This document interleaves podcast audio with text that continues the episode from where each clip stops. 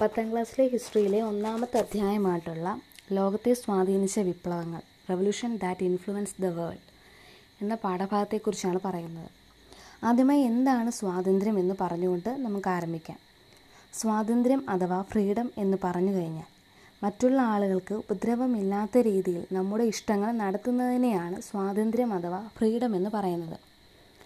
നമുക്കറിയാം നമ്മൾ ഇന്ന് പലതരം സ്വാതന്ത്ര്യം അനുഭവിക്കുന്നുണ്ട്. നമുക്ക് എവിടെയും സഞ്ചരിക്കാനുള്ള സ്വാതന്ത്ര്യമുണ്ട്. നമുക്ക് എവിടെയും ജീവിക്കാനുള്ള സ്വാതന്ത്ര്യമുണ്ട്. എവിടെയും ഭൂമി സ്ഥലം വാങ്ങാനുള്ള സ്വാതന്ത്ര്യമുണ്ട്. ഇഷ്ടമുള്ള വസ്ത്രം ധരിക്കാനുള്ള സ്വാതന്ത്ര്യമുണ്ട്. മാത്രമാണോ? അല്ല. നമുക്ക് ഭരണാധികാരികളെ നമ്മളെ ഭരിക്കുന്ന ആളുകളെ തിരഞ്ഞെടുക്കാനുള്ള സ്വാതന്ത്ര്യമുണ്ട്. ആ ഭരിക്കുന്ന ആളുകളെ വിമർശിക്കാനുള്ള സ്വാതന്ത്ര്യമുണ്ട്. ഇത്തരത്തിൽ എല്ലാത്തരം സ്വാതന്ത്ര്യവും ഇന്നത്തെ സമൂഹത്തിനുണ്ട്.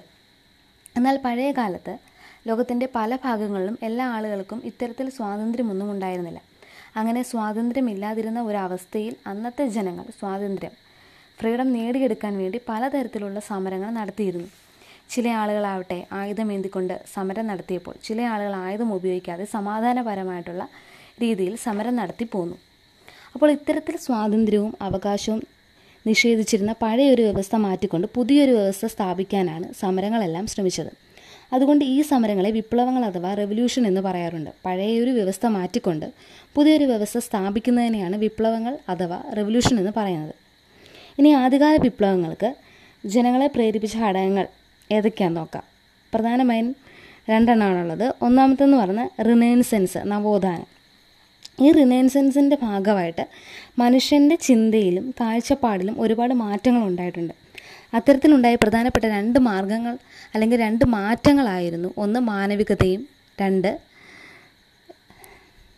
സയന്റിഫിക് ടെമ്പറും മാനവികത എന്ന് പറയുന്നത് അല്ലെങ്കിൽ ഹ്യൂമനിസം എന്ന് പറയുന്നത് മനുഷ്യ സ്നേഹം മനുഷ്യന്മാരെ ബഹുമാനിക്കാനും മനുഷ്യന് സമൂഹത്തിൽ എന്തെല്ലാം പ്രാധാന്യമുണ്ട് എന്ന് ബോധ്യപ്പെടുത്താനുമുള്ള ഒന്നാണ് ഹ്യൂമനിസം എന്ന് പറയുന്നത്. സയന്റിഫിക് ടെമ്പർ അതായത് ശാസ്ത്രബോധം എന്ന് പറയുന്നത് ആളുകൾ ശാസ്ത്രീയമായി ചിന്തിക്കാൻ തുടങ്ങുകയാണ്. തെളിവുകളുടെ അടിസ്ഥാനത്തിൽ കാര്യങ്ങൾ ചിന്തിക്കാൻ തുടങ്ങുകയും അത് അതുമാത്രമാണോ അല്ല സമൂഹത്തിലുണ്ടായിരുന്ന തെറ്റായ വിശ്വാസങ്ങളെയും സമ്പ്രദായങ്ങളെയും ഭരണാധികാരികളുടെ ആക്രമണങ്ങളെയും ഒക്കെ തന്നെ ജനങ്ങൾ ചോദ്യം ചെയ്യാൻ തുടങ്ങി. ഇതിനെ കൂടാതെ നവോത്ഥാനത്തിന്റെ ഭാഗമായി ശാസ്ത്ര ശാസ്ത്രീയ രംഗത്ത് ഒരുപാട് പുരോഗതി ഉണ്ടായി. ഈ ശാസ്ത്ര രംഗത്തെ പുരോഗതി ഉണ്ടായ സമയത്ത് പതിനെട്ടാം നൂറ്റാണ്ടിൽ യൂറോപ്പിൽ പുതിയൊരു ചിന്താരൂപം കൊണ്ടുവരികയാണ് ചെയ്തത് മുന്നോട്ട് വരികയാണ് ചെയ്തത്. അതിനെ പറയുന്ന പേരാണ് ജ്ഞാനോദയം അഥവാ എൻലൈറ്റ്മെന്റ് എന്ന് പറയുന്നത്. യൂറോപ്പിൽ ശാസ്ത്രരംഗത്തുണ്ടായ കണ്ടുപിടുത്തങ്ങളോട് കൂടിയാണ് ജ്ഞാനോദയം എന്നുള്ള ചിന്തയ്ക്ക് രൂപം നൽകുന്നത്. ഈ ജ്ഞാനോദയത്തിന് കാരണക്കാരനായിട്ടുള്ള ചിന്തകന്മാർ അല്ലെങ്കിൽ ഫിലോസഫേഴ്സ് സമൂഹത്തിന് പുരോഗതി ഉണ്ടാവാൻ വേണ്ടി പ്രവർത്തിക്കാൻ ജനങ്ങളോട് ആഹ്വാനം ചെയ്യുകയാണ് ചെയ്തത്. മാത്രമല്ല അവർ സ്വാതന്ത്ര്യം ജനാധിപത്യം സമത്വം ദേശീയത അതായത് ഫ്രീഡം ഡെമോക്രസി ഇക്വാലിറ്റി നാഷണലിസം തുടങ്ങിയ ആശയങ്ങളൊക്കെ സമൂഹത്തിൽ പ്രചരിപ്പിക്കാൻ തുടങ്ങി. ഇത്തരത്തിൽ അന്ന് നിലവിലുണ്ടായിരുന്ന ഏകാധിപത്യ ഭരണകൂടങ്ങൾക്ക് എതിരെ തെറ്റായ വിശ്വാസങ്ങൾ പ്രചരിപ്പിക്കുന്നവർക്കുമെതിരെ ഉണ്ടായ ഒന്നാണ് എൻലൈറ്റ്മെന്റും റിനൈൻസെൻസും ഒക്കെ തന്നെ. അത് കാരണമാവുകയാണ് ചെയ്തത്. ലോകത്ത് പലതരം വിപ്ലവങ്ങൾ റെവല്യൂഷൻ നടന്നിട്ടുണ്ട്. നമുക്കിനി ലോകത്ത് സ്വാധീനിച്ച വിപ്ലവങ്ങളെ പറ്റി നോക്കാം. ലോകത്ത് പ്രധാനമായി നടന്ന വിപ്ലവങ്ങളായിരുന്നു റെവല്യൂഷൻസ് ഒന്നാമത്തെന്ന് പറയുന്നത് അമേരിക്കൻ സ്വാതന്ത്ര്യ സമരം the American war of independence. പിന്നെന്ന് പറയുന്നത് ഫ്രഞ്ച് റെവല്യൂഷൻ പിന്നെ Latin American revolution Russian revolution പിന്നെ ചൈനീസ് റെവല്യൂഷൻ എന്നിവയൊക്കെയാണ്. അപ്പം നമുക്കതിൽ പഠിക്കാൻ ഇന്ന് പഠിക്കാൻ പോകുന്ന അമേരിക്കൻ വിപ്ലവം അതിനെപ്പറ്റിയാണ് പഠിക്കാൻ പോകുന്നത് നോക്കാൻ പോകുന്നത് ഇന്ന് അമേരിക്കൻ സ്വാതന്ത്ര്യ സമരം അതായത് അമേരിക്കൻ വാർ ഓഫ് ഇൻഡിപെൻഡൻസ് പതിനെട്ടാം നൂറ്റാണ്ടിലാണ് ഇത് നടക്കുന്നത്. അക്കാലത്ത് അമേരിക്കയിൽ മുഴങ്ങിക്കേട്ട ഒരു മുദ്രാവാക്യം ഉണ്ടായിരുന്നു. അതായത് പ്രാതിനിധ്യമില്ലാതെ നികുതിയില്ല. No tax taxation without representation ഈ മുദ്രാവാക്യം കണ്ടാൽ നമുക്കറിയാം. ഇതിൽ ഉദ്ദേശിക്കുന്നത് ജനങ്ങൾക്ക് അതായത് സാധാരണക്കാർക്ക് ഭരണത്തിൽ പങ്കാളിത്തം നൽകണം. അങ്ങനെ നൽകിയാൽ മാത്രമേ നികുതി നൽകൂ എന്നാണ് ഈ മുദ്രാവാക്യം സൂചിപ്പിക്കുന്നത്. ഈ മുദ്രാവാക്യത്തിന് രൂപം നൽകിയ വ്യക്തിയാണ് ജെയിംസ് ഓട്ടിസ് എന്ന് പറയുന്നത്. അമേരിക്കൻ സ്വാതന്ത്ര്യ സമരത്തിന് എന്തൊക്കെയായിരുന്നു കാരണങ്ങളെന്ന് നമുക്ക് നോക്കാം ഇനി. യൂറോപ്പിൽ നിന്ന് വടക്കേ അമേരിക്കയിലേക്കുള്ള ഒരു കുടിയേറ്റം. അത് പതിനാറാം നൂറ്റാണ്ടിൽ ആരംഭിച്ച ഈ കുടിയേറ്റം അമേരിക്കയിലെ വിഭവങ്ങൾ റിസോഴ്സസ് കൈയടക്കാൻ വേണ്ടിയുള്ളതായിരുന്നു. പിന്നെ രണ്ടാമതായിട്ട് ഈ യൂറോപ്യന്മാർ അമേരിക്കയിൽ പതിനെട്ടാം നൂറ്റാണ്ടോടെ വടക്കേ അമേരിക്കയിലും തെക്കൻ തീരങ്ങളിലും പതിമൂന്ന് കോളനികളാണ് സ്ഥാപിച്ചത്.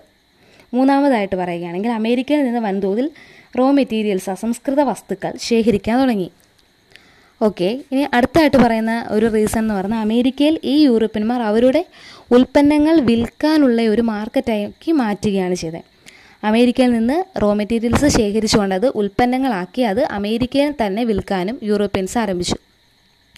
ഇനി അമേരിക്കൻ സ്വാതന്ത്ര്യ സമരത്തിന്റെ പ്രധാനപ്പെട്ട മറ്റൊരു കാരണമായിട്ട് പറയുന്നത് മെർക്കന്റലിസമാണ് എന്ന വാണിജ്യ നയമാണ്. മെർക്കന്റലിസം എന്ന് പറഞ്ഞ ഒരു ട്രേഡ് പോളിസിയാണ് യൂറോപ്യന്മാർ നടപ്പിലാക്കിയതും ഈ ഒരു സമര എന്തുവാ ഈ സമരത്തെ ഇത് ഈ ഒരു മെർക്കന്റലിസ് എന്ന് പറയുന്ന ട്രേഡ് പോളിസിയും ഈ ഒരു സമരത്തിന് കാരണമാകുകയാണ് ചെയ്തത്.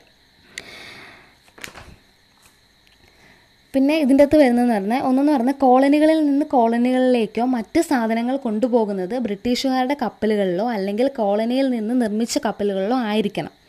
രണ്ടാമതായിട്ട് പറയുകയാണെങ്കിൽ ഈ അമേരിക്കൻ കോളനികളിൽ നിന്ന് ഉൽപ്പന്നങ്ങൾ ഇംഗ്ലണ്ടിലേക്ക് മാത്രമോ അതായത് കയറ്റി അയക്കാൻ പാടുള്ളൂ. അതായത് കോളനികളിൽ ഉൽപ്പാദിപ്പിച്ചിരിക്കുന്ന പഞ്ചസാര കമ്പിളി പരുത്തി പുകയില ഇവയൊക്കെ തന്നെ ഇംഗ്ലണ്ടിലേക്ക് മാത്രമേ കയറ്റി അയക്കാൻ പാടുള്ളൂ എന്ന് പറയുന്നുണ്ട്. മറ്റൊരു നിയമമായിരുന്നു കോളനികളിലെ നിയമപരമായിട്ടുള്ള പ്രമാണങ്ങൾ പത്രങ്ങൾ ലൈസൻസുകൾ തുടങ്ങിയവയിൽ ഇംഗ്ലണ്ടിൽ മുദ്ര പതിപ്പിക്കണമെന്നത്. അത് ഈ ഒരു മെർക്കൻഡലിസത്തിന്റെ ഭാഗമായിട്ട് ഇവർ പറഞ്ഞ ഒന്നാണ്.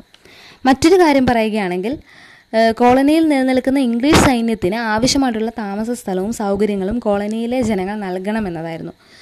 അപ്പം കോളനികളിലേക്ക് ഇറക്കുമതി ചെയ്യുന്ന തേയില ഗ്ലാസ് കടലാസ് തുടങ്ങിയവയ്ക്ക് ഇമ്പോർട്ട് ടാക്സ് അഥവാ ഇറക്കുമതി ചുങ്കം നൽകണമെന്നും മെർക്കന്റലിസത്തിന്റെ ഭാഗമായിട്ട് ഇവർ അവകാശപ്പെട്ടിട്ടുണ്ട്. അപ്പോൾ ഇനി അഞ്ച് കാര്യങ്ങളും ഈ അഞ്ച് കാര്യങ്ങളും കോളനികൾക്ക് വളരെ ഉപദ്രവകരമായിട്ടുള്ള കാര്യങ്ങളായിരുന്നത് കൊണ്ട് തന്നെ ഇതൊക്കെ ഇംഗ്ലീഷുകാർക്കെതിരെ തിരിയാനുള്ള ഒരു പ്രധാന കാരണമായിട്ട് തീരുകയാണ് ചെയ്തത്. ഇതുമായി ബന്ധപ്പെട്ടുകൊണ്ട് ഇംഗ്ലീഷ് ഗവൺമെന്റ് തേയിലയുടെ മേൽ അമിതമായിട്ടുള്ള നികുതി ചുമത്തുകയുണ്ടായി. ഇതിനെതിരെ അമേരിക്കയിൽ ശക്തമായിട്ടുള്ള പ്രതിഷേധം ഉണ്ടാവുകയും അങ്ങനെ ആയിരത്തി എഴുന്നൂറ്റി എഴുപത്തി മൂന്ന് ഡിസംബർ പതിനാറിന് രാത്രിയിൽ ബോസ്റ്റണിലെ ഒരു വിഭാഗം ജനങ്ങൾ ബോസ്റ്റൺ തുറമുഖത്ത് നിർത്തിയിട്ടിരുന്ന ഒരു ഇംഗ്ലീഷ് കപ്പലിൽ കയറിക്കൊണ്ട് അതിൽ ഉണ്ടായിരുന്ന മുന്നൂറ്റി നാൽപ്പത്തിരണ്ട് പെട്ടി തേയില കടലിലേക്ക് വലിച്ചെറിഞ്ഞു. അപ്പോൾ ഇത് ചരിത്രത്തിൽ ബോസ്റ്റൺ ടീ പാർട്ടി എന്നറിയപ്പെട്ടു. അപ്പോൾ അമേരിക്കയിൽ വന്നുകൊണ്ട് ഇംഗ്ലീഷുകാർ ഇങ്ങനെ ചൂഷണം നടത്തിയപ്പോൾ ഇതിനെതിരെ പ്രതികരിക്കാൻ വേണ്ടി അന്നത്തെ ചിന്തകന്മാർ ജനങ്ങളോട് പറഞ്ഞിരുന്നു. അങ്ങനെ ജനങ്ങൾക്ക് പ്രചോദനം നൽകിയ രണ്ട് ചിന്തകന്മാരായിരുന്നു ജോൺ ലോക്കും തോമസ് പെയിനും ജോൺ ലോക്ക് പറയുകയുണ്ടായി ഇങ്ങനെയാണ് മനുഷ്യന് ചില ഫണ്ടമെന്റൽ റൈറ്റ്സ് ഉണ്ട്. അതിനെ ഇല്ലാതാക്കാൻ ഒരു ഗവൺമെന്റിനും അധികാരമില്ല എന്ന് അദ്ദേഹം പറയുകയാണ്. തോമസ് പെൻ പറയുന്നതെന്ന് വെച്ചാൽ ഏതെങ്കിലും വിദേശ ശക്തിക്ക് ഈ വൻകര ദീർഘകാലം കൈയടക്കി വെക്കാമെന്നത് ബുദ്ധിക്ക് നിരക്കാത്ത ഒരു കാര്യമാണ്. അതായത് ഇംഗ്ലണ്ട് കുറേ കാലം ഈ വടക്കേ അമേരിക്ക കൈവശം വെക്കാമെന്നത് അവരുടെ വ്യാമോഹമാണെന്നാണ് തോമസ് പെയിൻ പറഞ്ഞു വെക്കുന്നത്. അങ്ങനെ ഇംഗ്ലണ്ടിന്റെ നയങ്ങളും നികുതിക്കുമെതിരെ പ്രതികരിക്കാൻ വേണ്ടി ഈ പതിമൂന്ന് കോളനികൾ അതായത് ജോർജിയം ഒഴികെയുള്ള പതിമൂന്ന് കോളനികൾ ലെ പ്രതിനിധികൾ ചേർന്നുകൊണ്ട് ആയിരത്തി എഴുന്നൂറ്റി എഴുപത്തി നാലിൽ ഒരു സമ്മേളനം നടത്തുകയുണ്ടായി. ഈ ഇതെന്ന് പറഞ്ഞ ഫിലോഡൽഫിയയിലാണിത് ഈ സമ്മേളനം നടന്നത്. ഒന്നാം കോൺസ്റ്റന്റീൻ കോൺഗ്രസ് എന്നാണ് അറിയപ്പെടുന്നത്. ചരിത്രത്തിൽ അറിയപ്പെടുന്നത് ഇങ്ങനെയാണ്. തുടർന്ന് ജനങ്ങൾ എന്ത് ചെയ്തു? എന്താണ് ചെയ്തത്? രാജാവിന് ഒരു നിവേദനം കൊടുത്തു. നിവേദനത്തിൽ ഇങ്ങനെയാണ് പറയുന്നത്. അമേരിക്കയിൽ വ്യവസായങ്ങൾക്കും വ്യാപാരത്തിനും നിയന്ത്രണം നീക്കണം മാത്രമല്ല ജനങ്ങളുടെ അനുമതി കൂടാതെ ടാക്സ് നികുതി ചു ടാക്സ് അഥവാ നികുതി ചുമത്തരുതെന്ന് അവകാശപ്പെടുകയാണ് ചെയ്തത്. എന്നാൽ രാജാവ് ജനങ്ങളുടെ ഈ നിവേദനം അംഗീകരിക്കുക അംഗീകരിച്ചില്ല. മാത്രമല്ല രാജാവും ജനങ്ങളും തമ്മിൽ ഒരു ഏറ്റുമുട്ടലിന് കാരണമാവുകയും ചെയ്തു. രാജാവ് ജനങ്ങളെ അടിച്ചമർത്താൻ വേണ്ടി മിലിറ്ററി ഫോഴ്സിനെ അയക്കുകയും അങ്ങനെ ഇംഗ്ലണ്ടും കോളനികളും തമ്മിലുള്ള യുദ്ധം ആരംഭിക്കുകയും ചെയ്തു. പിന്നീട് ഈ കോളനികളിൽ രണ്ടാമത്തെ സമ്മേളനം നടത്തുകയുണ്ടായി.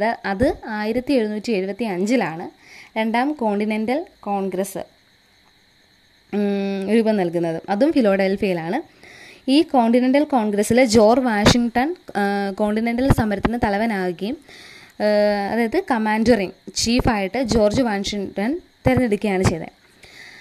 പിന്നെ ഈ സമയത്ത് തന്നെ ഈ കോളനികൾക്ക് പ്രചോദനം നൽകിയിരുന്ന പ്രധാന ചിന്തകനായിരുന്ന തോമസ് വെയിൻ അദ്ദേഹത്തിന്റെ ഒരു ലഘുരേഖയായിട്ടുള്ള കോമൺ സെൻസ് എന്ന് പറയുന്ന ലഘുരേഖയിൽ അദ്ദേഹം പറയുകയുണ്ടായത് ഇംഗ്ലണ്ടിൽ നിന്ന് വേർപിരിയുകയാണ് അമേരിക്കക്കാരെ സംബന്ധിച്ചിടത്തോളം നല്ല കാര്യമെന്ന് തോമസ് പെയിൻ പറഞ്ഞു. അതായത് ഇംഗ്ലീഷുകാരെ ഓടിക്കണമെന്നാണ് അദ്ദേഹം ഉദ്ദേശിച്ചത്. പിന്നീട് ആയിരത്തി എഴുന്നൂറ്റി എഴുപത്തി ആറ് ജൂലൈ നാലിന് നടന്ന അമേരിക്കൻ കോണ്ടിനെന്റൽ കോൺഗ്രസ് ലോക പ്രശസ്തനായിട്ടുള്ള ലോക പ്രശസ്തമായിട്ടുള്ള ഒരു പ്രഖ്യാപനം നടത്തുകയാണ് ഉണ്ടായത് ഡിക്ലറേഷൻ ഓഫ് ഇൻഡിപെൻഡൻസ് അഥവാ സ്വാതന്ത്ര്യ പ്രഖ്യാപനം. എന്ന് പറയുന്നത്. ഈ സ്വാതന്ത്ര്യ പ്രഖ്യാപനം തയ്യാറാക്കിയത് തോമസ് ജോഫേഴ്സന്റെ ജോഫേഴ്സനും അതുപോലെ തന്നെ ബെഞ്ചമിൻ ഫ്രാങ്ക്ലിൻ എന്നീ പ്രമുഖ വ്യക്തികളാണ്. ഈ സ്വാതന്ത്ര്യ പ്രഖ്യാപനത്തിലൂടെ ജനങ്ങളോട് സ്വാതന്ത്ര്യത്തെക്കുറിച്ചും അവകാശങ്ങളെക്കുറിച്ചും ഒരുപാട് കാര്യങ്ങൾ ഉൾപ്പെടുത്തിയിരുന്നു. അതിൽ പറയുന്ന പ്രധാനപ്പെട്ട കാര്യങ്ങളെന്ന് പറയുന്നത് എല്ലാ മനുഷ്യരും തുല്യരാണ്. ഓൾ ഓൾ ആർ ഈക്വൽ മറ്റൊന്ന് പറയുന്നത് എല്ലാവർക്കും ചില അവകാശങ്ങളുണ്ട്. Every one has certain rights മറ്റൊന്ന് പറയുന്നത് ജനങ്ങളുടെ അവകാശങ്ങൾ ഭരണകൂടം സംരക്ഷിക്കണം. ഇത് ഗവൺമെന്റ് പ്രൊട്ടക്റ്റ് ചെയ്യണമെന്നത് അടുത്തത് ജനങ്ങളുടെ അംഗീകാരമുള്ള ഭരണകൂടങ്ങൾ രൂപീകരിക്കണം. അപ്പോൾ ഇതൊക്കെയാണ് പറഞ്ഞു വെച്ചത്. ഈ സ്വാതന്ത്ര്യ സമരത്തോടു കൂടി ഇംഗ്ലണ്ടും അമേരിക്കൻ കോളനികളും തമ്മിൽ ആരംഭിച്ച യുദ്ധം ആയിരത്തി എഴുന്നൂറ്റി എൺപത്തി ഒന്നിൽ അവസാനിക്കുകയും കൂടാതെ ആയിരത്തി എഴുന്നൂറ്റി എൺപത്തി മൂന്നിൽ പാരീസ് ഉടമ്പടി ട്രീറ്റി ഓഫ് പാരീസ് പ്രകാരം ഇംഗ്ലണ്ട് ഈ പതിമൂന്ന് കോളനികളുടെയും സ്വാതന്ത്ര്യം അംഗീകരിച്ചു കൊടുക്കുകയും ചെയ്തു. തുടർന്ന് ഫിലോഡൽഫിയയിൽ ഒരു കോൺസ്റ്റിറ്റ്യൂഷൻ കൺവെൻഷൻ അതായത് ഭരണഘടനാ സമ്മേളനം നടന്നു.